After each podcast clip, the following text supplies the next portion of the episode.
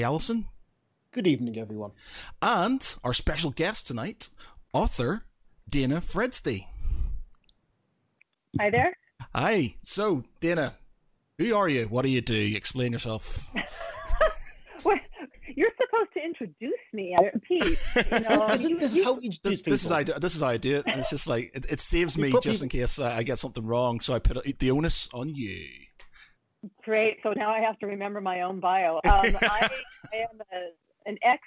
I, I used to say B movie, but let's just go to C or D or way down the alphabet. Um, I was in some really bad movies. I did some specialty stunt work, which was sword fighting. Um, and then I decided that I'd rather work in my pajamas than diet. So now I'm a writer, and I've written several series, including the Ashley Parker series, which basically it, it was it was promoted as Buffy meets The Walking Dead, and I think that's a pretty fair assessment of it. And Pete is is in the second, third book. You're in Third Plague book. World. Yeah. Yeah. I I did not kill you. I did You're not kill you. I was still I was alive. feeling kind that day. Yeah. Um, Holy shit! then You're, have you're, my, you're in the uh, book. He's in the book. Yep. I am in. oh yeah. Yeah. Oh, he It, is. I'm in, in the book as Indiana. that's Yeah. amazing. That's so cool. Yep. he did a walking tour of Sheffield for me, I believe it was, and uh, took all of these photos. And because I, I hadn't at that time ever been to Sheffield, and I wanted to know, it's more fun destroying places when you know what they look like, uh, you know. And I had a lot of fun in that series, taking out a lot of a lot of places and people. Um, and then my uh, second series is the Spawn of Lilith, and the main character is a stunt woman who also is a descendant of Lilith and a demon fighter. And then I co-wrote the Time Shard series, which is science fiction. Um, if you're a Doctor Who fan, it's I think it's for you. Um, with my husband David Fitzgerald. So, and we live in Eureka, California, in a hundred-year-old Victorian house. Actually, it's over hundred years, I guess. And it's beautiful and very cold and drafty. Uh, very cold ceilings. We have ten cats and one dog. So What, what sort of dog do you have? that's all you get me for them. Oh, she's a um, a cattle dog, uh, Akita. Oh wow, quite big then, Akitas. Yeah. Oh, I think she fro- Have you, you gone? You there? Oh Uh no. Uh, You no. just- you- You're, you're you're you're frozen on a you're frozen on a uh, on a video face, but The sound just went very wonky on my end here. That's okay. I think we, we can That's still okay. we can still hear we're you. frozen. We can still no, hear we- you. You Yeah, can go if you, if, if it's causing. Oh, I think there you are. Yep, there you go. You're back. You're back. As long as we can hear you, that's that's that's what podcasts are Okay. about. and Stuff. As long as we can hear you. So I mean, um, the first I like though, you jumped from acting into writing. How did that come about? I mean, that is quite a big jump, skill, especially Well, skill wise. yeah. I actually wanted to write ever since I was very, very young. I started writing when I was old enough to string words together. And then um, my best friend and I had a theatrical troupe in San Diego called Murder for Hire, um, which was, you know, walking mystery tours and things like that. And for me, the acting, it kind of, all of the experiences, everything I've ever done in my life, there was always in the back of my head, oh, I could turn this into a story. Oh, I could put this in a book. Oh, I could kill that person in my book because it took me out. Um, so uh, it, it was kind of a natural jump because I've always liked to do it. And I've written screenplays, and my ex and I wrote together. And it's just always been a big part of my life. And acting and living in LA, it's exhausting. And I did not care enough about it to jump through the hoops. I, I just, I did not have the drive. Whereas with writing, I have the drive, even though sometimes it kind of putters out a little bit. So. Uh, I've got a I've got a, a random message from Elisa Brackman on Facebook. It says Ralph Yes. Rent R- Ralph uh, Rentasfel. Ralph Rentasafel. Oh, okay, Lisa Brackman is my sister, Ah, right. is okay. also a writer. Um, Right. a really, really good thriller writer. Um, and when I was young, I wrote a book that was basically this these kids living in a, a house by the sea, and the villain of the book, his name was Ralph Rentasafel. And I don't know, my family thought that was the funniest name ever. And all I did was sit there and string words together until I had enough you know, syllables. But that's a good villain name. So Yeah, yeah. Thank you, Lisa. Thank you, Lisa. Bringing that up. Keep asking those embarrassing questions. yeah, keep on going. That's Um, your job. That's true. Actually, yeah, be, be- before you became a writer, also you were an actor. Now, one of the kind of the uh, big films you've been was Army of Darkness, wasn't it? No way! You were an army in darkness. I was, I was, I did, I had several jobs in that. I was the onset armorer's assistant, and then I was a sword fighting captain and helped teach the extras the basic moves for sword fighting. And I was also a deadite, so I was one of the sword fighting deadites. And, uh, Amazing. we, I, I was an A deadite, which means that we had the full on latex costume um, and worked with the, um, gosh, you know, you know, it's been a long time when all of a sudden you can't remember the name of the extremely well known special effects company that did the deadite costumes. Um, you Uh, Oh, what's uh. Uh, it, uh, I'm. It's go, It's going to annoy me now because I know this. Uh, I'm gonna. I'm gonna. I'm gonna. We're gonna Google this now. We're gonna have to Google this would now. you please? Yeah. please? um, that would make me feel better. I hate getting old. Just- so when you're Uh, when you, when you look at when you're watching that film, do you go, "That's me. That's me. That's me." um, I can actually do that. I know where I am in that. It's very hard to, you know, people are like, oh, I saw you in that movie. And I'm like, you couldn't have seen me because you have to know exactly where I am because a lot of the live action was replaced with the, um, you know, the computer generated herky jerky uh, deadites. So yeah, um, if, if you know the movie well, there's a scene where they're fighting, Ash is fighting um, evil Sheila up above and they're trying, he's guarding the book and you'll notice that there's a soldier in the background that just dies over and over again. Um, this nasty deadite's killing him. I am the deadite, and my friend Adam was the soldier. So Oh, nice. yeah. Still trying to find this bloody company now. Uh, it's going to annoy me because I know who it is as well. And it's just in the tip of my. Yeah. T- it's on the tip of my I tongue. don't. Uh, I K- Thank you for making- is it K and K and B effects? Is that it? No. K&B. K&B. Yeah, and, Yeah, and yeah. the fellow that now directs for Walking Dead was one of the, the people in that Yes. company, and I can't think of his name right now, which is horribly embarrassing. um, God. Oh well, I have Um, other things. 2020. uh, your sister says uh, Tony Gardner slash uh, alt. I'm gonna get them horrible these names. Yeah. Alterian, uh, Alterian. Alterian did the evil um, evil Ash makeup, but um, K and B did all of the Deadite uh, costumes. We've got Yeah. yeah, yeah Tom Sullivan. Um, uh, Kurt, oh my God, these names are here just to torture me. Uh, Kurtzman, uh, Nicotero, and Berger. Oh, Greg Nicotero, yeah, Greg Nicotero. Yeah. Who? Yeah, they were great. They were really fun to work with. So, um, That's amazing. but yeah, I Army of Darkness was fun. Uh, Yeah. what what what's Bruce Campbell like? He's a lot like Ash. Um, I, Oh dear. well, he he was producing and acting and, and everything all at once, and you know, I I think it was probably a lot of pressure. It's just he was probably exhausted, and yeah, a lot of the time he really seemed a lot like his character. Um, but I got to tell you, if if he's watching you rehearse your sword fight and afterwards smiles and gives you a thumbs up, it it, it was a it- you know you you can forgive him for the Ash type Yeah. moments. He seems, it seems like he doesn't hold back, and like you know, he either likes it or he doesn't. He doesn't kind of be diplomatic, does it? Yeah. Uh, um, how can I answer that diplomatically? Say no more. Say no more. okay. Um, one of as well, like you know, the Spawn of Lilith, like you know, like the character is like a, a stunt woman. Like obviously, given your background, how much does that kind of inform the writing of the character in Spawn of Lilith? A lot. Um, you know, I like I said, I was a specialty player. Sword fighting um, was was what I did and what I do very well. I've never been set on fire. I've never fallen off a very tall building. I don't want to. um, so uh, I, I used the, the other problem is that when I was involved in the film industry, it was what 20 years ago, and things have changed just from how you audition to just just the way everything works. So um, my my own experiences definitely inform it, and I try to draw as much as I can, and then I have to figure out okay how can I bring this you know more into the 21st century. So I talk to a lot of people. I talk to my friends who still do stunt work. Um, I had a phone call with Amber Benson, um, Tara from Buffy, who very kindly told me what it was like to be an actress now. Um, she spent a couple hours on the phone answering questions and just giving me an idea of, of how things had changed.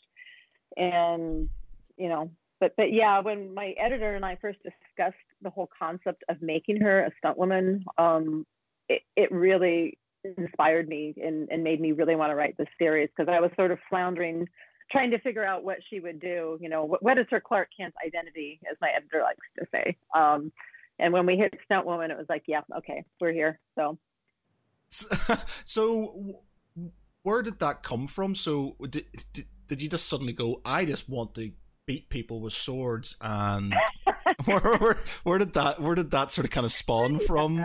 you know was that well my sister and i did used to sword fight with sticks when we were little but re- really did it was when i i saw the three in four musketeers the uh, richard lester versions with michael york as d'artagnan and christopher lee as rochefort. Oh and my first christopher lee. That man anyway, I digress. I, I, wanted to sword fight. Uh, the fights by Will and they're amazing. So that that really was what inspired me.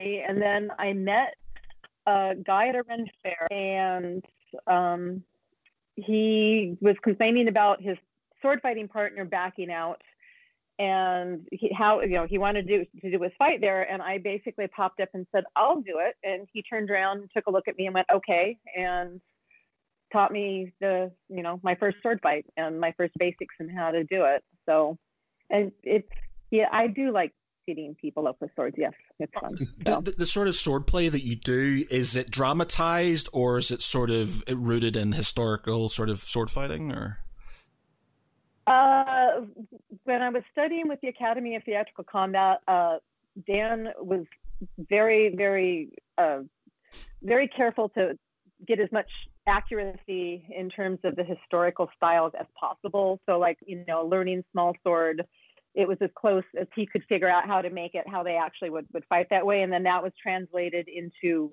a, you know, a theatrical version of it because you need to be aware of, of your angles when you're on film or even on stage. You know, anything from a punch. If you're on stage, you have to create the sound yourself.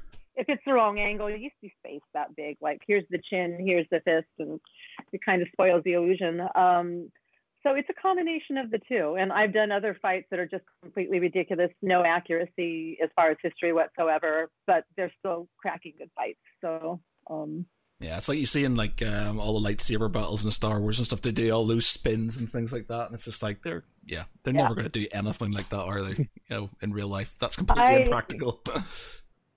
no, we we are not Jedi's, and I'm also really tired of of sword fights with wire work, like the Three Musketeers that they did with uh, uh oh another name that I can't remember, and I, I she was in Fifth Element, you know, the, oh, the awesome. Thank you. Yes, and I, I really like her, but but that whole the, the wire work and the crap that they did in that in that movie, it's like no, I I prefer my Three Musketeers historically accurate. So, um, yeah. Did I answer your question? Or yes, yes, yes. I, I, am very much. What do you mean Is there like like official certification for sword theatrical sword fighting? And like, so what was like the question? Official certification for sword fighting in, in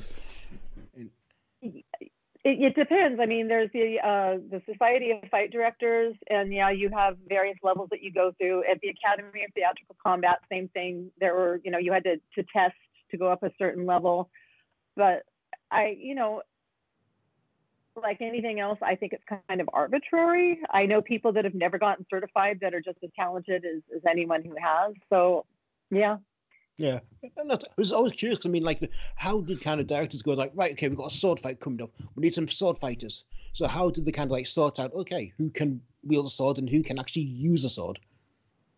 It's interesting because one of the problems that we had in Army of Darkness was that we had stuntmen, um, a stunt crew, and they knew a little bit about sword fighting, but honestly, it's it's sort of like they they were kind of put out that they had brought in um, the Academy of Theatrical Sword Fighting people to Dan Speaker to choreograph um, because they felt that that should be their job. And the thing is, is like, you know, I wouldn't I kind of got into I kind of got into it with with the, the the the head stunt guy there, who's actually a really nice guy, and I, you know, I was in a mood that day. But he was saying that he, he they were pissed off because we were taking jobs away from professionals, and I was like, okay, I've studied this for ten years now. I'm getting paid to do it. So that makes me a professional. You know, I'm a you know we were specialty players, and it's just it's one of those things that there's still stuntmen out there that I've talked to that still feel that that should just be their job, and there's other people that feel that it's appropriate to bring in people who very, very, you know, narrow focus on one particular skill. Mm-hmm. So, you know, specialists. Yeah. Specialists. Well, yeah. So this was um, the, the stunt guys were getting RC with you because you know you were taking their work from them. Yeah, yeah, um, kind of, sort of, and I said I, I it, it probably I would have been more diplomatic now because I'm older and wiser. I do still think I was right. I, I think my definition of a professional was right, but I, I'd have a little bit more sympathy for their position. It's just, you know, stuntmen and sword fighters. There's a lot of ego involved, a lot, mm. and I know very few people who who are in the world, those worlds that don't have, you know, a certain a certain amount of ego. So. Have you ever seen any of the the sort of um, it, it's I can't even remember the sort of the name of it. It's basically MMA, but it's with full with like knights with armor, and they clobber each other with swords and maces and things like that. Uh, they, you mean the Society of Creative Anachronisms, or or the um, God, it's, I know. It's uh, I'll need to find it again, but it's basically they. I think like uh, it, it's literally um, it's like mixed martial arts, but it's um, they oh. do it in armor, and they and a woman won last year. They had a big uh, their their big you know tournament that they had or the, the, the contest a woman won right? Am i thinking of the right yeah yeah yeah yeah yeah so you've got yes, like you know I, like it's amazing. So good and it's brutal as well. You can see some of the big skirmishes they have where you have you know 10 versus 10 and they go they don't lay off and these are like you know obviously they're not sharp they don't you know you know there's certain rules and stuff but the case is literally just hammer your opponent until he yields and yeah it, it's brutal absolutely brutal that does not sound fun. It, it's it looks it looks like good fun. I'm not gonna lie. It's just like you I know they're. in, I mean, they're in armor. They're in full plate armor, and you yeah, know, you, you, know, but it's but ow, yeah, yeah, and it's just like you know they've got obviously echo. they've got the they've got the plate on, they've got the gambesons on, they've got you know they've got everything sort of there to protect them, but you know they come out bloody and stuff, but you know it's it's it's a it's a martial art, um, and they they do yeah. sort of you know, it looks awesome.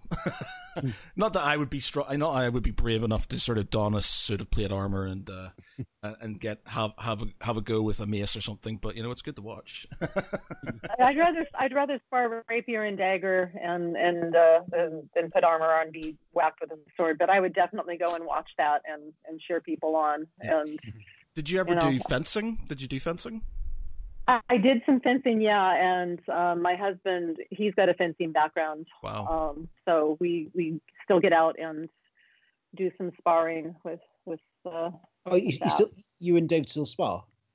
Yeah, yeah. Oh, nice. we, we, we not with anyone else, but yes, it is love. And also the thing is, is that when you do um, Dan Speaker would yell at me for this because he thinks sparring is a bad thing um, when you're a theatrical sword fighter. And but for me, it's like I know what distance is safe because that's drilled into you when you're doing a theatrical fight. Is you know it's it's about selling the fight. It's not about hurting your opponent or even tagging them. So you learn the distance. So when Dave and I spar, I can tell you know how I can I cannot I cannot hurt him basically. are you are you the better, are you the better swordsman?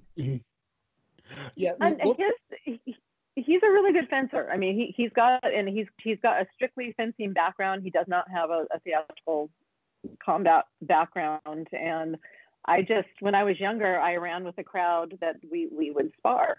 That's one of the things that we did. So, uh, and um, there was people that looked at us like you guys are crazy. Um, we only did it with each other. We didn't challenge people to to to duels or anything like that. It was just something that we did because we worked together theatrically and we trusted each other and it was fun. Um, but I wouldn't say that either Dave and I is the better. It's because we have different backgrounds. Um, Different sometimes sets. he scores. Yeah, basically. Um, sometimes he scores more, you know, touches. Sometimes I do. Um, I mean, there's been a Um, re- kind of resurgence in like you know, in, in HEMA, historical European martial arts, hasn't there? Hema. Yeah. That's it. That's what I was looking for. He That's it. That's the That's one, what I was looking for. Uh, Yeah, and like, no, I mean, yeah, I mean, like, so wh- when you go and spar, do you like do it in your back garden or do you go to local park or something? Uh, when we were in San Francisco, we liked to go to Golden Gate Park. When we couldn't, you know, didn't have time to get out there, we would just go in our our street in front of our house, and then we just like stop when oh, there's a car coming. I gotta go to the sidewalk. Um, And we, Game on. we had a little neighbor. Yeah, it, basically, and the neighbors would come out and watch and cheer us on, and we had a, a little neighborhood boy who went into fencing later on because he was so inspired by watching us. That's Um, awesome. That's so good. That's cool. Yeah. Yeah, I mean, um, one thing that uh, really comes out in your writing is you kind of inc- choreograph the fight scenes incredibly well. I mean, you know what's happening, and like, you know, you, just from reading it, you can easily visualize it. Rather than some fight scenes where you can, well, what's going on? I can't understand. But you really kind of embed the reader in the fight scene, and there's no kind of confusion. You you absolutely know what everyone is. I mean, does it kind of does your kind of background in fighting and choreography kind of inform your writing in that way? Yeah, it definitely does that. And I took a lot of um, martial arts when I was younger as well. And you know, nothing I'm uh, that I'm great at, but the the background really helps when I'm choreographing fights in my head. And then also, it's like, Dave, come here. Let me see if this will work. Stand there. And, yeah. So Well, that must be good because there's a lot of writers out there who struggle. I find um, with combat uh, in books because it is quite. I think it's probably quite hard to.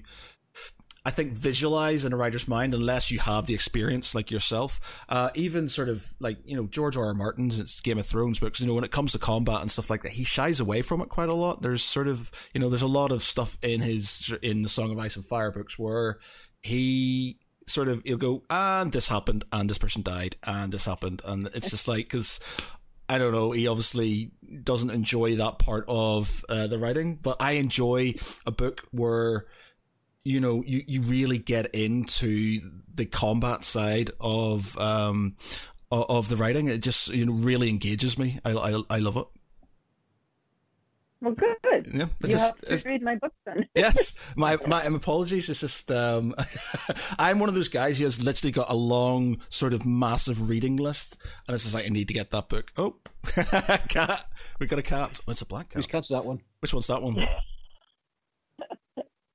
This is Bugbear. Ah, bugbear. He's ah, also right. called Alien Space Baby because he's got these funny, scary, glowy, wide set eyes like a little alien. Oh. And yeah, that he likes to get up exactly where my computer is sitting. He likes to sit up there and stare at me. So I just thought he should join in the call there. So, There's something about black cats. Or one of the other guys who does a podcast, Mark's got a black cat, and it's perpetually on on him or on the computer when he's doing his podcasts. That's really yeah. where they are. Um. So, what when it comes to sort of what you write, what sort of genre do you favor? Would you say? What would you sort of, you know, what's what's your preference when you're writing? I like horror and I like humor and I like combining it. I like um I like any genre where I can just dive in and and you know let my imagination go crazy and I think that's why dark urban fantasy is what they call the spawn of Lilith and the Ashley fair. Parker books and for me it's like I call it horror um, Yeah. but and Pete will tell you I can't write without humor. It's, Yeah. it's a few stories that I have. I like them, but it's really hard for me to keep the humor out. Um, Yeah, it feels like um, I enjoyed them, but it feels like you, you it feels forced in some. I don't know how to describe it. It's like there's a, it, the great story. It just feels that, it, in a sense, I don't know. It's, it's like when you're writing, it feels a bit forced in your writing when you when you're trying to trying to play it play it absolutely serious. But when you Yeah. kind of, but when you when I'm reading books and you kind of allowed to kind of bring that humor element into it, it feels much more natural.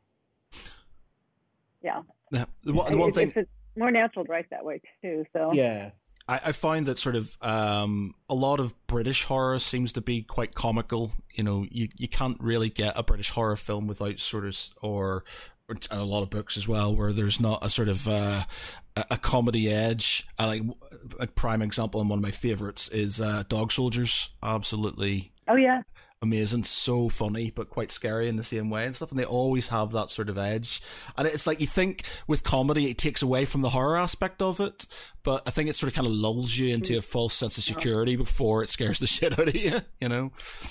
Um, like Dead Set for me is another really good example yes. of British horror that is it's that's got some of the funniest things I've ever seen, but it's horrific, and you know, and that that's what I like that, that's the kind of thing that's I really Charlie Brooker, isn't it? Charlie Brooker's yeah. Dead Set because obviously he does all the Black Mirror stuff. Yeah. Uh, again, yeah. So it's like there's there's a comedy edge to it, but it, it's very very dark. Um, yeah, it's got very dark, and that's it's it's a good it's it's it's it's hard to explain. Uh, it's like when I try to explain, like I listen to heavy metal, and it's like I'm trying to explain. It's like you've got two completely contrasting emotions, and they go so well together because you've got your heavy and you've got your soft, or you've got your horror and you've got your comedy, and because they are complete, the you know the antithesis of each other, they they they kind of work really well, and it sort of kind of adds to the to the emotional state of the whole thing. I think. Yeah. Yeah. Yeah. Uh, one thing I'm going to ask about is um, how common is is it for women to be in stunt work now? and how compared to how it was back then. It from my perspective, it seems to be much still a kind of very masculine. Um, I, the world is is very slow to change, and yeah. I, I it, it, I mean, I, I since I haven't been involved in that world in a while, I would. I mean, I'm trying to remember. I, I interviewed my friend uh, Andrea. Uh, excuse me, Alina. Um, Alina Andre, who's a stunt woman, and I I know that you know, sexism is still a thing. There's always going to be guys involved that are really supportive of you and, you know, sometimes very protective too. Like like back in the day, the guys that were involved in, in the academy tended to have this. Sometimes they had this sort of, you know, yeah, yeah, we're guys, we're just slightly better. They were also very protective, and and then on very um, I, I, was in a very rarefied little little area because I was involved with this group, um, and so I didn't experience a lot of stuff that uh, you might if you're going in and interviewing for a job. I was with a group that got hired for a job. Um, right. You know, I didn't.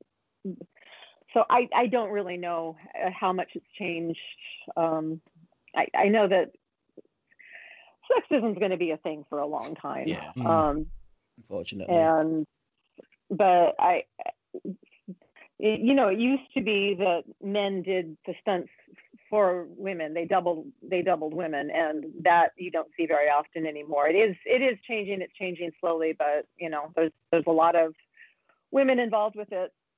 I'm, I should have pulled out my books and reread them before this because I did a lot a lot of reading um, uh, books about stunt work, somewhere about stunt women, some stunt men, um, all of them fascinating, just a really interesting world. Um, I don't know if I answered your question or if I just went down five rabbit holes. Sorry, it, there's information for you. It reminds me of Spaceballs when um, you've got the uh, you've got the princess and she's sort of kind of rolling down the hill, and it actually turns out you know they, they bump into her, and it, it's a guy with a beard and stuff. Yeah, yeah, yeah. oh, amazing. Uh, your most recent books is like is um the shut it's shut uh, time shards series. Now, how did that kind of collaboration with um, your husband come about? I blame Comic Con. Uh, we were driving home from Comic Con one year, and Dave used to create um, role playing games. That oh. was just one of his favorite things to do. He's he's a huge world builder, and so he was telling me this idea he'd had for a tabletop role playing game, which is basically what happens if, you know, time is a loop and if the whole thing shatters like a stained glass window and it gets put back but oh. in the wrong place. So, um, you know, you have a patch of, uh, you know, the Jurassic here, you have Cromwellian England here, and these things just start overlapping, and you have people that survived the initial event that are in this world trying to figure out, okay, what the hell's happened? What do we do? And he told me this idea, and the hair rose on the back of my neck. You can see it rising there. And I just was like, oh my God, this is a great idea. This is a book. And so um, I pitched it to my agent, and she sold it to Titan, and that's what happened. Nice. Did he did he make the, the RPG out of it? Did he? W- Did it turn into a Oh, game? No, I, w- No, that sounds really good. oh, has she gone? series, but we think it would make a fine RPG, and that someone Yeah. should, uh, you know, offer us money to do. Yeah, one hundred percent. Yeah. Yeah. Uh, My, So- my, my, so- myself and Pete do a, a regular Dungeons and Dragons uh, game on Thursday night. Nice. So yeah, it's uh, you know RPGs. Gotta love them. Do they take up a lot of your life? Like ID, IDM and my life consists of uh, consists of you know uh, chats within WhatsApp, just sort of you know with it before you know in between games. Then obviously the game itself, then world building, and then trying to trying to work out things that I haven't anticipated because the group's gone off on a completely different angle than they they should have. And it's just like, oh no, I got I got to think about this. Uh, it's just like it's a lot of fun, but it's so time consuming, so time consuming. I think if you love it, then why not? Uh, especially after 2020, life is short, and Yeah. Tell me spending time it. doing what you love is a very good thing. So, yeah how's, how's 2020 kind of affected um, you and your writing? God. Well, my writing has been sort of take. it- It's been slowing down over the last four years. You know, 216 lost my mother, and Trump got elected, and Yeah. um, Oh, you he's know, nearly it's, out. it's been very He's nearly out.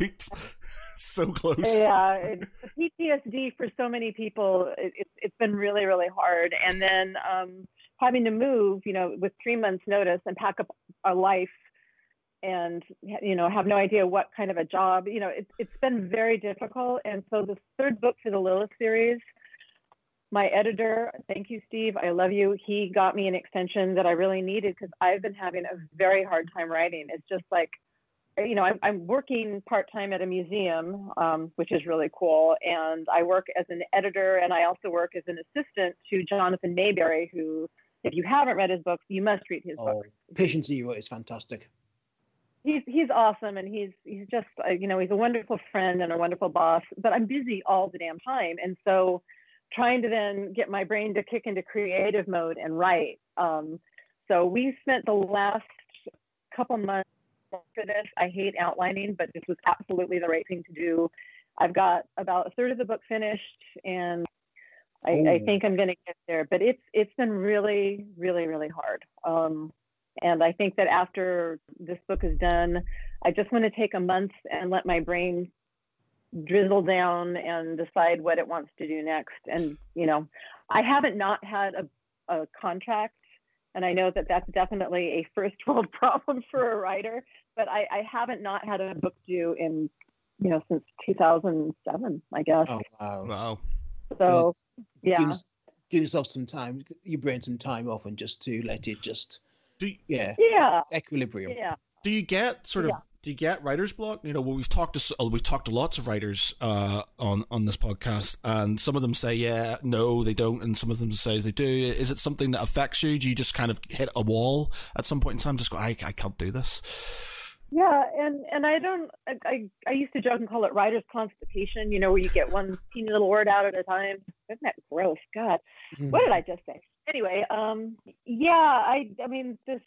It, it's just got like I said, the over the last four years, especially with this move, the flow of creativity turned into molasses, and then it turned into frozen molasses. So yeah, it happens. And for those of you know writers out there that don't get writer's block, well, yay you. I'm really. But I hate you. yeah, it's it's well, people say there's no such thing. You just have to sit and do it. And yes, there's a lot of ask and seek for writing. You have to put the time in. But I can't tell you how many times I've put the time in and have gotten nothing out. It, it's just or just gotten a few words. And there are times in your life where you just burn out. And so maybe burnout is a better way to say it than block. And And again, if you're one of those writers that don't experience the burnout and you're just always enthusiastic, yay you. like, look, looking at your like looking at your sort of your your bibliography, you've sort of you know you've got one nearly a year, so you're you're doing pretty you're doing pretty well. Yeah, and there's other books that aren't even there that I wrote under another name. Uh, um, you know, so so and I've, I've script doctoring and all you know. So yeah, I I, I I stopped being hard on myself. I worked my ass off. Yeah. I've gotten a lot of, of books and other you know short stories and stuff out there, and you know, so yeah. Well, you, you know, you've got like people, and again, we'll go back to George R. R. Martin. You, are looking for five years, six years between books. You know, it's, it's going to be longer now for his next one, Winds of Winter, I think. But you know, so one a year is is is very impressive. You know, um, I, I struggled to write. You know, I, I did one of these writers challenges on um, World Anvil, which is like a world building thing, and you know, getting ten thousand words was hard enough, let alone sort of writing an entire book. So, yeah. Has the lack of um, events this year had any effect on you? Like, obviously, like Comic Cons have been cancelled. Has that kind of any effect on you at all? Yeah, it's. It, I mean, part of it is. I mean, San Diego is my hometown. I've been going to Comic Con since it started, basically. Love San and, Diego. Yeah, I, I, I and, and just knowing how the shutdowns and and the fact that they couldn't have Comic Con. I mean, that is so much money into San Diego and into small businesses, and so it affected me in that way more than it affected me personally. I mean, I'm bummed I didn't get to go this year. Um, our tick, you know, we we go with Titan. Um, it's nice having our publisher there because you know we get a professional's badge and all that, and don't worry waiting in line for tickets. I feel, uh, yeah, it's just more. It's, it's more just the bigger picture of it. I mean, it didn't hurt my career at all. Um, but other than just depression, I mean, yeah, sorry, I'm, I'm kind of stuttering to a stop because I start thinking of all of the things uh, about like something like Comic Con being canceled and all of the things that that affects you know the, the, ripple effect that that has and it's yeah. just it's, it's, it's really depressing and i think it's yeah. sort of like i've been to i went to comic-con once and um, in 2016, and and I w- it was explained to me as um, in my mind, you know, in, in, conventions over here, yeah, you know, the, you've got some big ones in London and the Excel Center yeah. and stuff, and you know, you go in and you know, it is an event, but it's generally inside. You know, uh, you know, every night there's some periphery parts and stuff. But with San Diego, and I got told this, it says you'll not spend a lot of time in the convention center itself because there's so much going on outside. I didn't believe them, and as soon as I got there, I think I yeah. spent um, a total of four or five hours within three days or something, four days in the convention center yeah. itself because I was literally just around. It was absolutely it takes over the entire city. It's just absolutely yeah. immense. Like the entire city is just Comic Con, and so yeah. that's when you say it has that knock on effect. Yeah, I can see that because you know all the pubs, all the everything that sort of the you know the, the food, the the hotels, everything yeah. is going to be affected by that. And um, it's yeah. a bit like like uh, Whitby Goth Weekend, where basically the entire town it's not it's set in the spa in Whitby, but the entire town of Whit, Whitby is just descended upon by goths from all over the UK and beyond, and it does take over the over the entire town like kind of and everyone's kind of really kind of goths up the entire all the oh, shops and everything, fun. and that is a lot of fun. I mean, the last few times we've been there, we went there with our kids. We never actually went into the into the uh, goth weekend at the spa or like see the bands. We just hang out with our, with our friends in pubs, and went, went, and went to the beaches. People watch. Yeah, yeah. Oh, people watching is amazing. So good just to sit there and watch people and be like, oh my god it's just so good. Like I used to spend a lot of time, especially like in the UK convention, especially in London, and you would just go to a bar and you would have a few drinks and you just watch people and you just go, "That is so good." That's- it's like I don't need to go into this convention center. I can just watch people all day.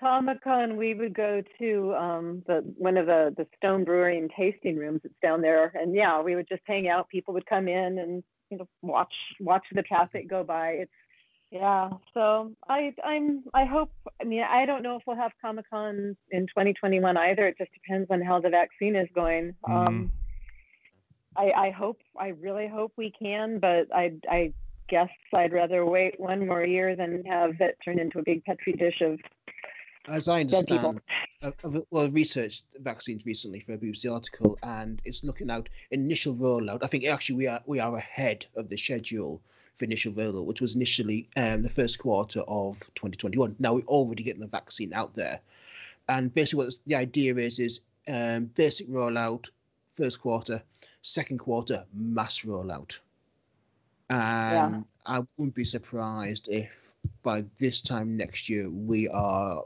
back to normal or as close as back to normal as good as. Wow. Um, but yeah, Yeah. base, so um, yes, I think by middle of next year you're going to see basically mass rollout of the vaccines going out to everyone. Do you think we'll get the Do you think we'll get the travel sort of? So like, I'm, I'm I've got a friend who was getting married uh, this summer. Obviously, had to cancel and postpone to next, and they're doing it in Italy, uh, in Tuscany, and um, and, and you know. I would love to go back. I want. To, I was going to make a holiday of it and stuff, but um, you know, do you think we'll get the travel? You reckon? Honestly, I don't know. Mm. Um, that is get it's basically getting enough vaccine out there to vaccinate the population, and you're trying to vaccinate seven billion people. And a lot of people who don't want to be vaccinated. Well, that is their decision, and frankly, they live with it, live and die with it. So, I'm not going to say any more on that one because otherwise I'll just rant for ten minutes, and you don't want that. Yeah, let's let's not go down that rabbit hole. Uh, it's too depressing. Yeah. So I mean, so I mean, talk about like, like you know, 2020, 2020 has been pretty depressing. I mean, what have you been doing to kind of like you know, um, cheer yourself up and like you know? Um. Okay. Well, binge watching Taskmaster. That's one of the. wow! No way! You watch Taskmaster. We just finished the final episode of season ten. That show has brought us so much joy. It just, no matter how bad of a mood I'm in, I I just freaking love that show. Um, that we I binge watched um, and introduced uh, Dave to the Sharpe series with Sean Bean. I love Um, Sharpe. Oh my god, I yeah, love it. It's, it's one of my favorite shows ever. Um, just absolutely love it. And I've been doing a lot of reading. I every night I shut my computer and make sure that I give myself at least an hour to read in bed. Um, lots of walking, trying to explore our new town as much as possible, given that how it's been shut. It, it, things closed down the week after we we moved. Um, but there's still a lot of you know a lot of nature up here, and it until recently the the the numbers were very low. Um, it was you know a pretty safe place to be. Um, so yeah, just you know I, I have been writing. I actually did write a whole short story. It took me much longer than it should have, but um, it's coming out in an anthology called Consumed.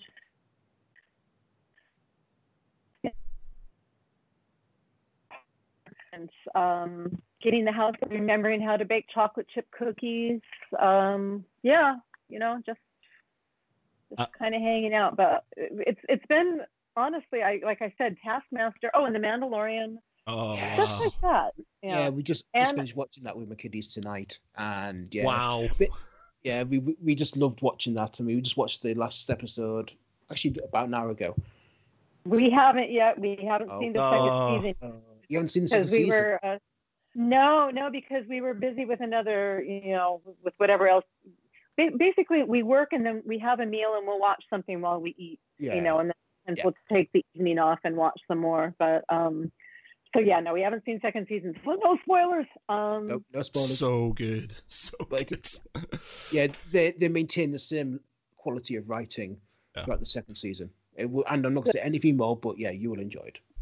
I, I'm really looking forward to it. Um, and we also, when we work, that sometimes there's a certain level of like old 70s horror movies that we'll put on that you can kind of ignore.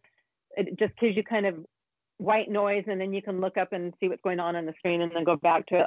Um, we watched a lot of, of 70s Hammer horror films. Um, you know, so that's Christo- just like old school everyone else. Lee. Oh, Christopher Lee, what a legend! You know, it's just I just love the story he has when he's sort of he's talking to Peter Jackson about how people die and how people, you know, when he was doing uh, Saruman in Lord of the Rings, yeah. and he was like, you know, he's stabbing somebody. He says, "Well, you know, that's not how somebody would die if you stabbed them." And then he starts talking about, you know, because obviously he was in the SOS um, in during World War Two, and um, yeah, it's just you know he's what a what a legend, what a quality. Yeah, well, I mean, Christopher Lee fought Nazis, played Saruman, played Dracula. Uh, in a heavy metal band. Yes, I've listened to his heavy metal band. that is one hell of a resume. yeah. He's I, I, when he died. It's one of the one of the only times I cried when a you know celebrity has died. I actually when when he died, it broke my heart. I mean, yeah. Well, you know, it's, it's for me like um, you know Jeremy Bulloch who played Boba Fett. Yeah. Uh-huh. Yeah, he died. Um, was it uh, on Thursday, and that really upset me. I mean, he was one of the first people I met at a convention uh, back in 2009. And I remember chatting to him for, about Star Wars for a, couple, for a couple of minutes.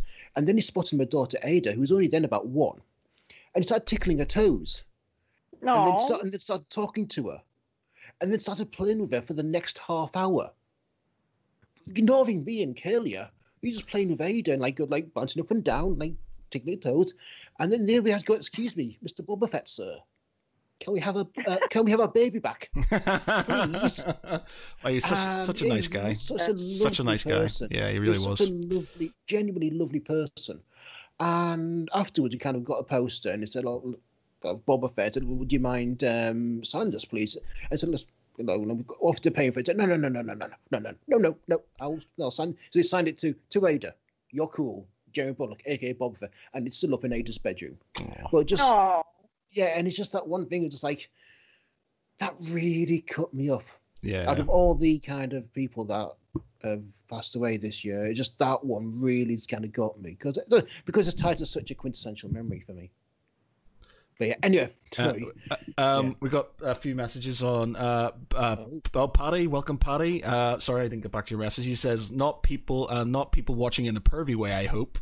no, in a in a purely non. I don't know. intellectual. in an, in an intellectual way, can you, can you, you're sort of kind of just watching them, going, "What are they going to do? What are they up to? What's in their mind at this moment in time?" And then he says, "Did you hear him sing Rhapsody of Fire?" I'm assuming you mean Christopher Lee. And yes, yes, I have. What again? Um, do you, you said you like Sharpe. Now, I absolutely Yes. adore. I like. I've read. I've got. I've got first edition books. Um, back there, Yeah. hardbacks and stuff. You know, I I I've read Oh, all the you books, lucky. watched the series, love it. Sean Bean's one of my favoriteest people in the world.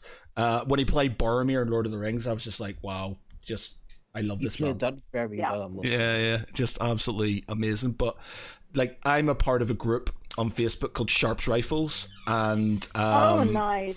and it's like. Men. Yes, well, it's got um, it's got Jason Salkey who it's got. Well, I've got now um, Jason Salkey who played Harris in uh, in the Uh-huh. series. Um, he's doing this biography of their time filming all the series, and he's sort of writing a book, and um, Nice. he's like giving out things. So he posts all these things uh, on there, and I'm hopefully going to get a, a copy of his book at some point in time when it's finished. Um, but he he does a lot of stuff on there, a load of like old school photographs of the crew and like of Sean Bean and oh, um, nice.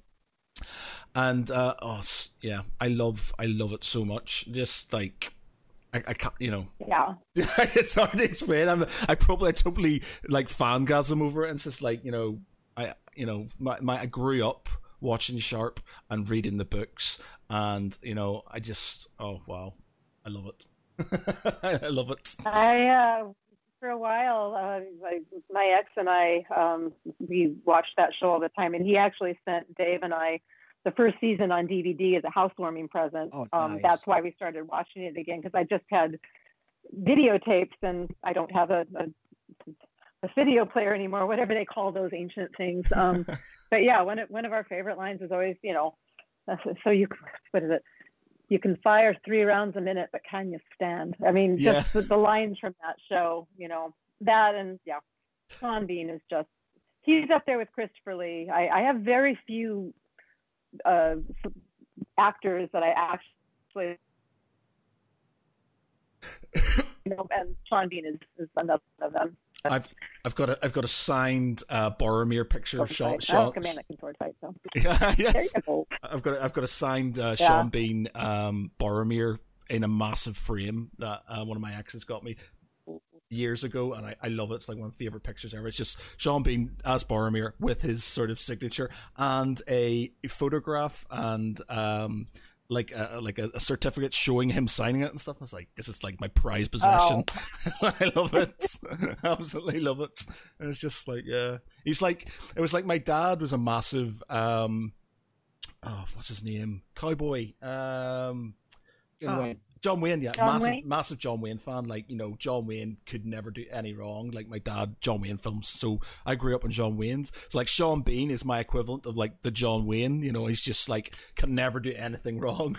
And I was, I'm always so upset because he dies and everything. So it's like when I see him in things like Sharpe when he's not dead, I'm just like yes. So when when he died as Boromir, you know that was a good death. That was that was a, that was an epic death. That was all right. yes. Right. Um, anyway, acting. Oh, what, what, acting credits do you have? What kind of what? What? So you mean like you started out doing acting as well, haven't you? Yeah, yeah. So, so what was your question about so, the acting so, so, so, so, what acting? So what, what's what are some acting credits? Acting credits? Yes. Gosh, you want me to talk about Warrior? I know it. Yeah, yeah. Um, the acting credits uh, a lot did a lot of stage stuff, which I'm proud of. My favorite role was Mandarin Private Live. Very very fun. I played Kate and Taming of the Shrew. We did a out, outdoor version of that, uh, Shakespeare in the Park. And then yes, my very first movie role was uh, this little movie called Princess Warrior that I thought would never come out. Um, and it not only got released, but it was on like you know Gilbert Gottfried. it should have been on MST3K, is all I can say. Um, it is a horrible, horrible movie. I had a lot of fun making it. and I got paid 25 bucks a day. And what do you want to know about it, Pete? Go ahead. What's it called? No, Pr- Princess Warrior. Is that what it's called? Princess Warrior. Yes, not not not Warrior, not to be confused with Xena Warrior Princess. No, this was Princess Warrior about I'm I'm looking at the I'm looking at the IMDb. Warring sisters. Yeah, I'm looking at the IMDb at the minute, and there's. If you want to just read the description, it, it, it, it oh.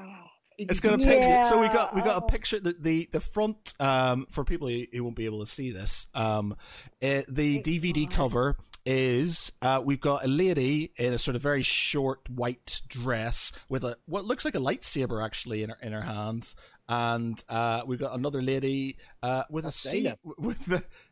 Is that you? Is that you, Dana?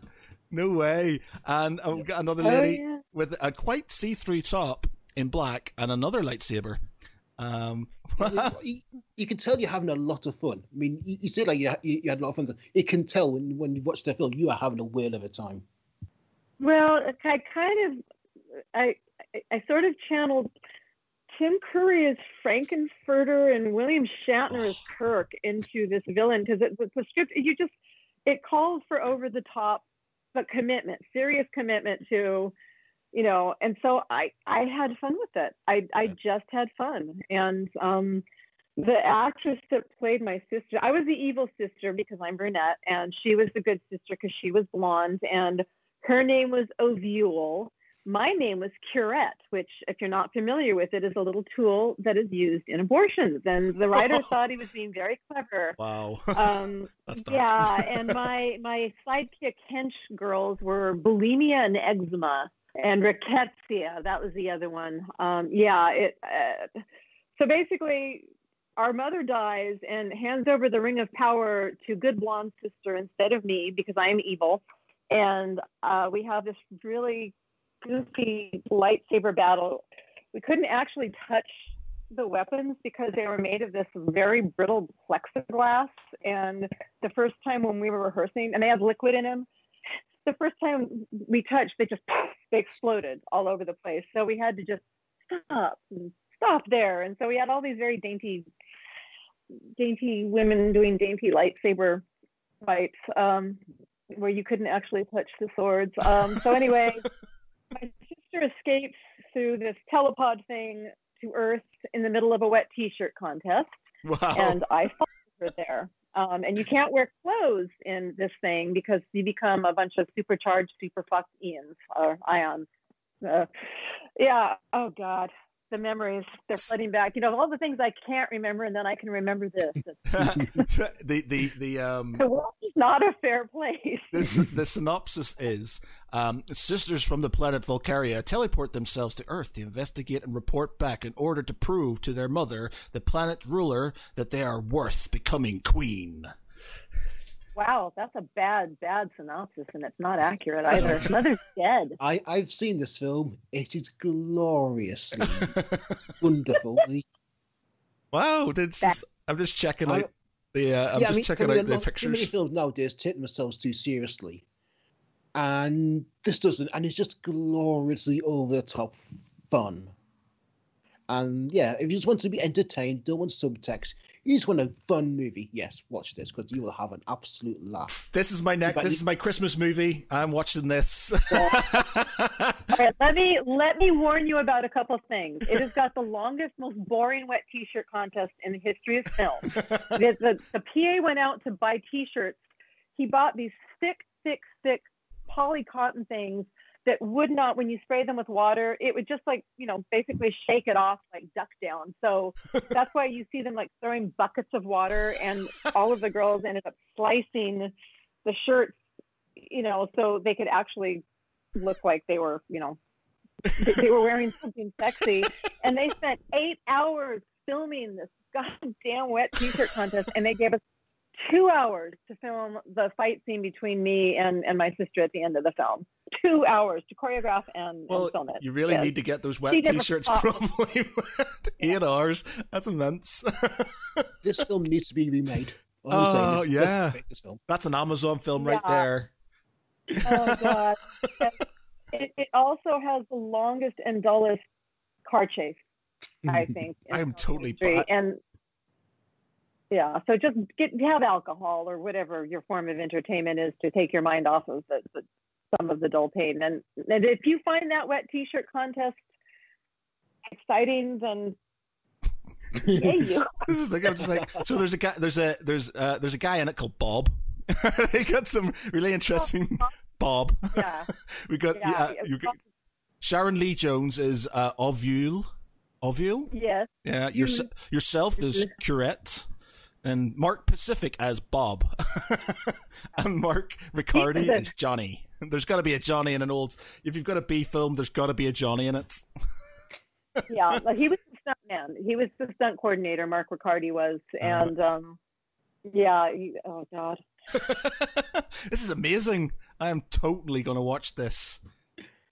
Oh, Oh, just- you know what it's like? Because I, me and my brother used to love this film called Deathstalker, and, and it says more like this, and it's got Death Deathstalker. So, yeah, totally on board with that. Me and my, I'll, I'll, I'll bring it back to Christmas. If, well, if I can get back to Northern Ireland, that Did is. your experiences of on um, Princess Warrior kind of influence uh, the writing of um, the Spawn and Lilith books? Oh yes. Oh yes. Okay. Absolutely. Uh, and a lot of the humor, and there's a lot of experiences that I've had over the, you know, little Easter eggs in, in those books that, you know, even though they're, you know, 20 years have passed then and, and now even the, you know, the last time I worked in film, um, oh yes. like I said, it's like I, I've gotten through some of the more annoying, awful, funny experiences in my life just by going, I'm going to write about this. Um, Catharsis. oh yeah, yeah. I mean, and you also said like you've written like a third uh, book in the Swan series. That's the one I'm writing now. It's called Oh. Hollywood Monsters, Ah, and uh, taking on uh, shows like Ghost Hunter and things like that in this one. So, Okay. um, yeah, yeah, it's it's a lot of fun. your, your your sister's put on Facebook. Can't stop I- laughing. Excited about writing it again, which is good. I mean, usually what happens when when Uh-oh. you're writing a s- a series of books, you kind of write, write the first one, the second one, and the third one. But with uh, Spawn to Live, you kind of wrote the Time Shard books in the middle of that, haven't you?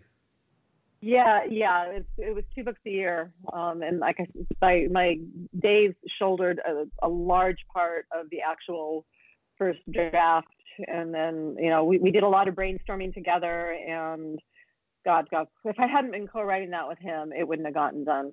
So thank you, Dave. I love you. Um, what people ask is like, given that you've written so so many books like independently, what was it like co-writing the Time Shards with David? Um, I like collaborating with people. I co-wrote scripts with my um, ex-husband Brian, and I co-wrote with my friend Maureen.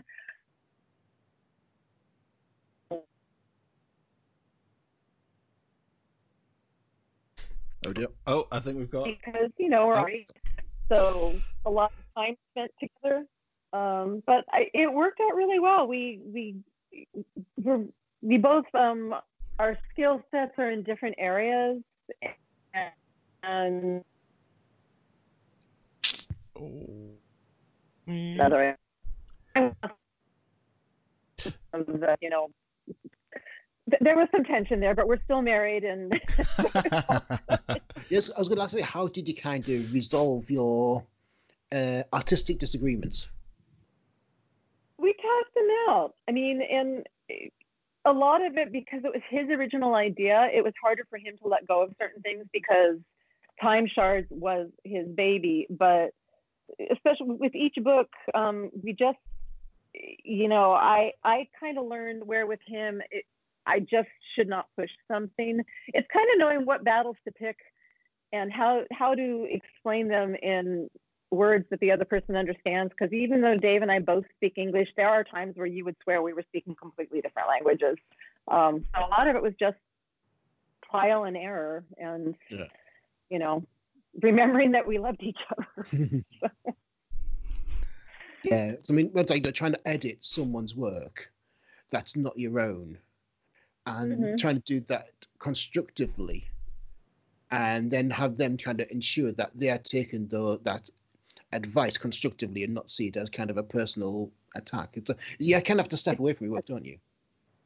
Yeah, yeah, you absolutely do. I mean, I also I'd worked with you know our editor for the Time Shards book, uh, Steve Saffel, who also has been my editor with Titan since I started the the Ashley books, and I have a pretty good sense of what will and won't fly with Steve, and if there's going to be something that's going to be an issue. And the more that Dave worked with him as well, he he learned to trust my instincts on that, so that also made it easier. Um, and, and yeah, it is hard to not take things personally sometimes. It really is because even though it's not a personal you suck if you're saying this does not work. This is too long. This is convoluted. We don't need this. I know you spent you know a week researching and writing it but this scene has to go. It doesn't fit. I it's very hard not to to take that personally and i i think if the person giving the criticism can remember that it's easier to give the criticism in a way that is not quite so potentially volatile, if that makes any sense. Because Yeah. you know, it is personal. You're telling someone that what they they, they wrote doesn't work. You know. Yeah, like you know, before I kind of s- send anything to an editor, I always give like what I've written to Kaylee to, to kind of proofread, so she goes through it with red pen, and Right. she's like, okay, do keep that, don't keep that, that's rubbish, and I kind of just t- for months take a breath, and I again, let's look at this objectively. Okay, Yes, I know I Yeah. wrote this, and everything I write is fantastic and brilliant. No, it's not. Yeah. Yeah, kind of just take a step back and go, "Look, fresh eyes. Yeah. We, we do though. And I really. Oh, go ahead. No, no, no. You, you far away. You work away. Uh, I was just going to say that. Um, what was I just going to say that that when um, when you learn when you learn to pick and choose your battles, especially when you are working with an editor, you know, on, on a book, it's always better because there are going to be things that you you know you've got to pick. You know, what mountain are you going to put your flag down and be prepared to die upon? Make sure that it's the right the right cause, you know, or the, the right scene or, or, or whatever. You just have to you have to learn to pick and choose, and you have to be able to say, okay, I'll let that go, but I'm keeping that. So. You know. did, you, did you have ever have any of those battles with the Spawn of Lilith, the first two Spawn of Lilith books? Um, I can't remember specifically, but Steve and I don't always see eye to eye, but we managed to get to a point where we do. Um, a lot of the thing is, I have the same thing with Steve that I do with Dave sometimes is that we both speak English, but I'm not always sure exactly what they're trying to tell me or mean. And sometimes it just takes a while. And then we, we find out that we're actually agreeing.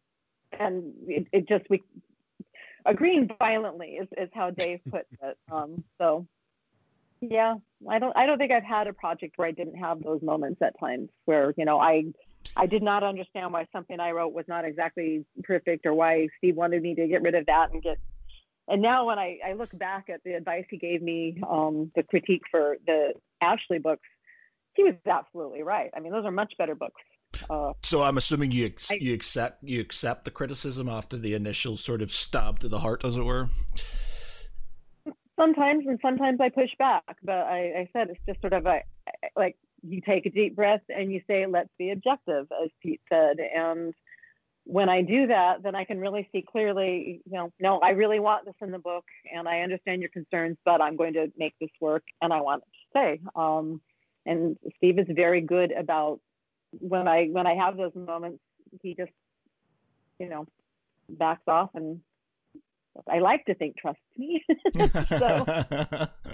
yeah. like you mentioned, like the, the uh, Ashley Parker books, I really enjoyed those books. They were kind of they were kind of a lot of fun, um, girl uh, girl power books, and just yeah, a lot of thrill to read.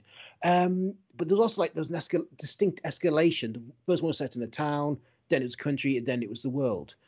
But you kind of brought in a really grim version of zombies now, what, I'm not going to spoil it for those that haven't read it, but where does that idea come from? Um, are we talking about the the? What Gabriel I guess I can't really. With, oh, oh, oh, yeah. Um. Well, originally those books, um, I was pitched to write these books by Lori Perkins back when I was writing for Ravenous Romance, and she wanted basically she wanted uh, me to write but, uh, Buffy, but with zombies, but different. That was that was what I got. And she said, "Do you want to write it?" And I'm like, "Buffy, zombies, different." Yeah. So um, I wanted to have a version of the Angel character, who you know, Angel's a vampire, and he had the the good angel, and then Angelus, and to sort of be able to have that kind of dynamic with Gabriel. That's so that's where I came up with that. Okay. I feel like we're speaking in code here. No, I know actually, yeah, because but now you mentioned Angel, I can actually see that connection. I hadn't thought of Angel and Gabriel before, but now, yeah, why didn't I think of that sooner? Well, it's funny because people assumed that he was supposed to be Riley because there was that sort of initiative vibe with the, yeah. you know, underground organization, and it's like, oh no, no, never Riley, never Riley. So. is there Sorry, is there any sort of um is there anything that you, you know you would like to write about that you haven't done? Is there is there sort of uh, an area a genre even that you would like to do that you you probably haven't done um you know i'm sure there is i can't think of any offhand because right now my focus is all on, on finishing the ashley book um i want to do uh possibly I, I guess it's going to be ya that's that's the direction we're leaning right now. But um, my goddaughter-in-law, we want to do a very, very, very dark take on mermaids, and we actually have it plotted out already. And we were supposed to start writing it. Oh gosh, three years ago. Um, but life happened and, and other deadlines. So, um, but that's still in the dark urban fantasy, you know, there's a there's an, there's an, amazing piece of artwork actually, and I can't remember the artist. Uh, it might come to me later, but it's basically um, I'm I'm horrible with names by the way. Great with sort of kind of remembering things, just not very good at names. But basically, it's a um, it's a it's a picture of a some fishermen, and there's one who's sort of kind of um, looking over to this very beautiful sort of mermaid who's sort of kind of you know uh, looking up, but underneath the water, you see uh, one of the other um, one of the other sort of fishermen being drowned, and they've got like claws. The mermaids have like claws and like skulls and stuff in their hands, and it's so good. Yeah. And so when you said that There's, about the sort um, of the darker side of mermaids, that's what sort of came to mind. Well, it's funny because the idea came um, because they uh, uh, beach glass, which I'm obsessed with, is called Mermaid's Tears, and so we started kind of just thinking along those lines. There's actually a really good uh, series, Mira Grant, um, in the Rolling Deep, which is completely different from um, what my goddaughter and I are going to do, but it, it is a tremendously dark take on mermaids, and it's really fun reading. So I would recommend that. Okay. Um, there's a series. So. Oh, there was a um, a film recently by Guillermo del Toro with a sort of a, a fish man, wasn't there? As well. Oh, oh, oh, um, was that? Oh yeah, the the woman falls in love. Ah, what's it called? Yeah, called? Debbie does Dunwich or something. ah, God, what is it? Bloody names. I what is it? Yeah. The girl falls. I She falls in love. it. with- She falls in love with it. And- Yeah. Yeah, well, she falls in love Oh. with like a merman, and I thought, yeah, just kind of, that's kind of a very dark, well, sort of an alternative take on the on the mermaid story, isn't it? Or obviously, or not just a gender flip, but Yeah. also the entire kind of industrial It took military Flash industrial complex. and Pardon? I'm trying to look at his films. What's uh ah the Shape of Water? That's what it's called. it, The Shape yes. of Water. That's it. Uh, oh, I think Uh, yeah, back. yeah, great. you're back. Sorry, you you you you uh you went there there. you are. Yep, yep. Uh, the the film was called The Shape of Water. Oh, that's it. Yes. Yes, yeah, that was it. Yeah, yeah. So, so um, you mentioned that well, you're kind of uh, doing some um, what's it, editing work as well. So, what's your editing work you do?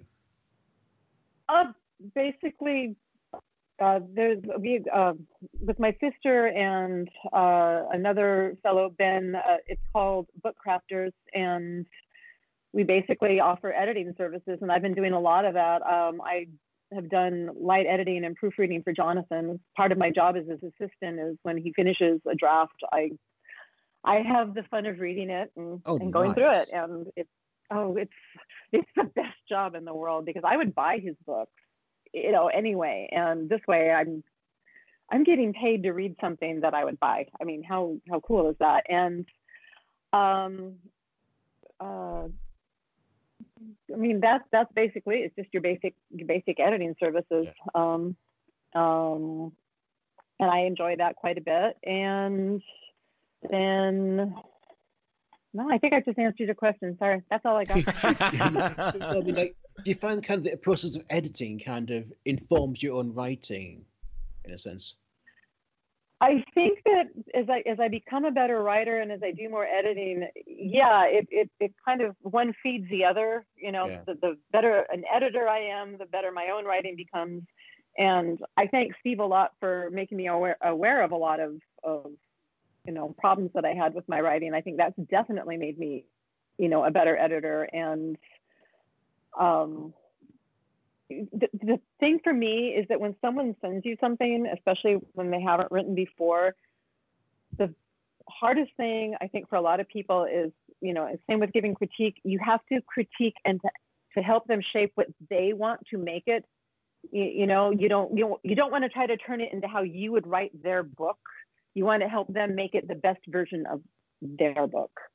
Um, How do you do, how do you do that? By the way, I find because when I, I, I when I edit people's articles on our website, I kind of and when I go right, I kind of understand what you're trying to say, but I tend to write it in the way I would write it. So I'd be interested to how you. you have to learn to write a distinct voice um, when I write. Um, a lot of people, when they first set out, they're still developing that voice, and you know, it's it's taking your own ego out of it. It's like going, okay, this part of the story, like when you're doing content editing. And you're helping them shape the story, not just like going through and going, you know, proofreading or, or copy editing. Um, it, it, it's really paying attention, you know, to what it, it's you have to talk to them. I mean, when you read something like I, I worked with a friend of mine who had had something that she wrote during NaNoWriMo, and I wrote down my first impressions about the problems I thought there were, about what I thought was good, about where I thought she could go with it, and then we sat down and we talked for a few hours. I mean, we had a Zoom call as part of the editing process, and um, she told me what she wanted and what she was trying to do, and then I gave her my feedback of how I how I thought she could do that and make the story that she wanted. Um, so you know, it just it, it entirely depends on the personality of of each person you're working with because some people they really want to just hear everything you have to say and other people don't want to hear it. Mm. other people you know it's not uh, like in order, for, like, in order for editing to be successful or you know you have kind of have to be open to having to to the edits rather you can't just go well yeah it seems like no, you've got to be open to be edited in order for editing to take place i think it's the best one well, yeah. I, I, think you have to be you have to be open to you have to be you have to accept that you yeah. are fallible and therefore things you write you know can be open to to change. I know uh, initially because I'm dyslexic, so I was always very defensive about um, my writing and stuff in the first place, and you know, initially when people were telling me things were wrong or that looked bad or and stuff, I would be like, oh no, and get really, and then I, I learned that I'm never going to get better unless somebody leads me and, and I learned very quickly to accept things. Um, and I'm I'm very good now at sort of like you know Mark he, he again he's on our podcast now again. He he does a lot of uh, sort of checking over the work that I, I, I write. And I'm, I'm I'm grateful for it because you know you can't sort of have you know you need that second pair of eyes and you have to accept that sort of constructive criticism sometimes that you know the, you, you are fallible you know things will be wrong or things might not feel right because they're in your mind, especially if you've written a lot. I think yeah. you sort of get this. I know, it's very hard. It's very hard to edit your own work, isn't it? Yeah, it is because you're sort of reading it, and it, part of it sort of. I'm not uh, with me. I kind of read. I might read things that aren't there, or, or my mind it should be there, and it sort of reads better. Whereas somebody right. else who's not reading it, who who isn't me reading it and going, that doesn't read how you. Th- how you, sh- you, I think in your mind it reads, and and it's good to have that person on board to sort of kind of. Um, do you have do you get David in, involved in your editing process? When when you written, like um, when you've written like uh, your, st- your stories or your work, do you have David uh, write read through, or does he just go straight to your editor? Um, I actually I have a couple people. My sister Lisa and and Dave both will do that for me. Um, I they know what I'm trying to write and they know my voice and the critique I get from them tends to be helpful and it tends to be, you know, except they know what I'm trying to do and they know I don't ever feel like they overstep trying to, you know, create something that they would do instead of what I would do. Um, and I, I, think the most important thing, uh, the most frustrating thing when you're trying to edit someone who doesn't write a lot is a lot of people they really don't understand what a lot of words actually mean. It's like they're using words that don't belong, you know, in the sentences, you know, the meaning that they're trying to ascribe to them. It, it doesn't work. And trying to convince people, okay, this is the wrong word. This I, I know what you're trying to say, but this makes no damn sense. That's very, very frustrating. Um, so. Yeah. I, it's just like I, I, it's it's kind of off point, but you're talking about people using like you know different words. I, I find um oh god, his, his name's gone now. I had it in the uh, English comedian uses a lot of big words. Beard uh, used to go out with per- Katy Perry. Uh, uh, what's his name? Oh, Russell Russell, Russell Brand. Russell Brand. I find him. I win. Russell Brand. Yes, yes with Matt, it's all about it's a guessing game. Um, Russell Brand, yeah, and I I find that he just says a lot of big words, and I'm just like, I'm not sure if that's sort of kind of meant to mean what you think it's meaning, or if you're just trying yeah. to fire out lots of big words so you sound like you're the you know generic English in- intellectual, and it's just like, and you see a lot of people who he talks to he seems to sort of like I find him amusing and he is quite interesting, but I find sometimes when he's interviewing people and he doesn't agree with them, that he sort of does this thing where he starts throwing loads of big words at them and it throws them off guard and then they sort of don't understand because they obviously don't understand the words and he or or they're a bit confused about why they're being used in this in this context and he right. sort of wins the the argument well doesn't win it but he sort of kind of moves on to the, his point of view because he's throwing out all these different words and stuff. And I sit there and I'm going, I'm not, I'm not sure if that sort of works there. And and then I'm going well maybe I'm being an idiot and stuff. But then that's the thing what he does. And I find it slightly annoying because you don't need to use that though all that sort of you don't need to be a thesaurus to get your point across I think. And it, you're you, you, you're main you're meant to be sort of um to get a point across, it should be succinct and it should be sort of to the point, and you know people should understand it. If people don't understand you, then you're not getting your point across. You're just Yeah. yeah, and uh, that uh, sorry, it just when you started talking about that, that's sort of popped into my head, and I'm just like, it. I find it slightly annoying because it's just sort of, you know, you don't you don't need to do. I like, I love, I love like Pete is a master at throwing in sort of words that you would never have in a conversation. into a conversation, you can tell he's a writer because he comes up with these words. It's like that's an amazing word that I've never heard in a sentence in my entire life. But it's like you know, um, it's just mad when people sort of do it all the time, and I'm just like, yeah, Yeah. yeah, you, you, don't need to do that. I, I save most of mine for my writing because there's times, especially every year that passes, it's like I, I reach for a word, I can't think of it. You know, I'm like, it begins with a D, it means this, it rhymes with that. You know, but uh, yeah, so I. I sound like an idiot half the time when I'm talking because I can't remember the words. that I'm I am exactly the same. Like I said, I'm dyslexic, so every single I I I would think, especially when I'm I'm writing, I have a I can write better than I can articulate myself vocally because in my mind these words stick to the back of my head. They're there, and like you said, I know that you know I know it sounds like this and it means this and it says this, but when I go to say that word, I'm like. "Puh." and puh," And I, I just can't get Yeah. it, and I, it just sticks there, and it annoys me, and it makes me feel stupid. It makes me feel like I, I, I don't know, I don't do English, and I was like, I do do English, I just at this instant moment, I just can't get it out, and it, it frustrates me. so I understand fully. I fully understand. Yeah. Yeah. Right. Okay. Um, I think we're going to leave it there. Um, it- it's been super interesting, and I'm totally watching that film now. that is gonna bring that back. Um, uh, but thank you Give for the website, I warned you. you do Use not the have to warn me. I've seen the IMDb. I yeah, it looks awesome. It looks yeah, it looks so bad. It looks it's gonna be good. You know. um, but thank you very much. It has been an absolute. Frankfurter and Captain Kirk. Oh, Frank-N-Furter. Do you know what? I know nearly every song from um from Rocky Horror Picture Show. In fact, me and my very burly English mate from next door got super drunk and did a sing along to it on his birthday last year. that's that's yeah. I've just got how do you do ya? See you've met my faithful. Don't get thrown off by the way I look. Don't judge a book by its cover. Sorry. By the night of the day, I'm one hell of a man, That's not been drinking. hell of a lover. Because I'm just a sweet transvestite from transsexual Transylvania.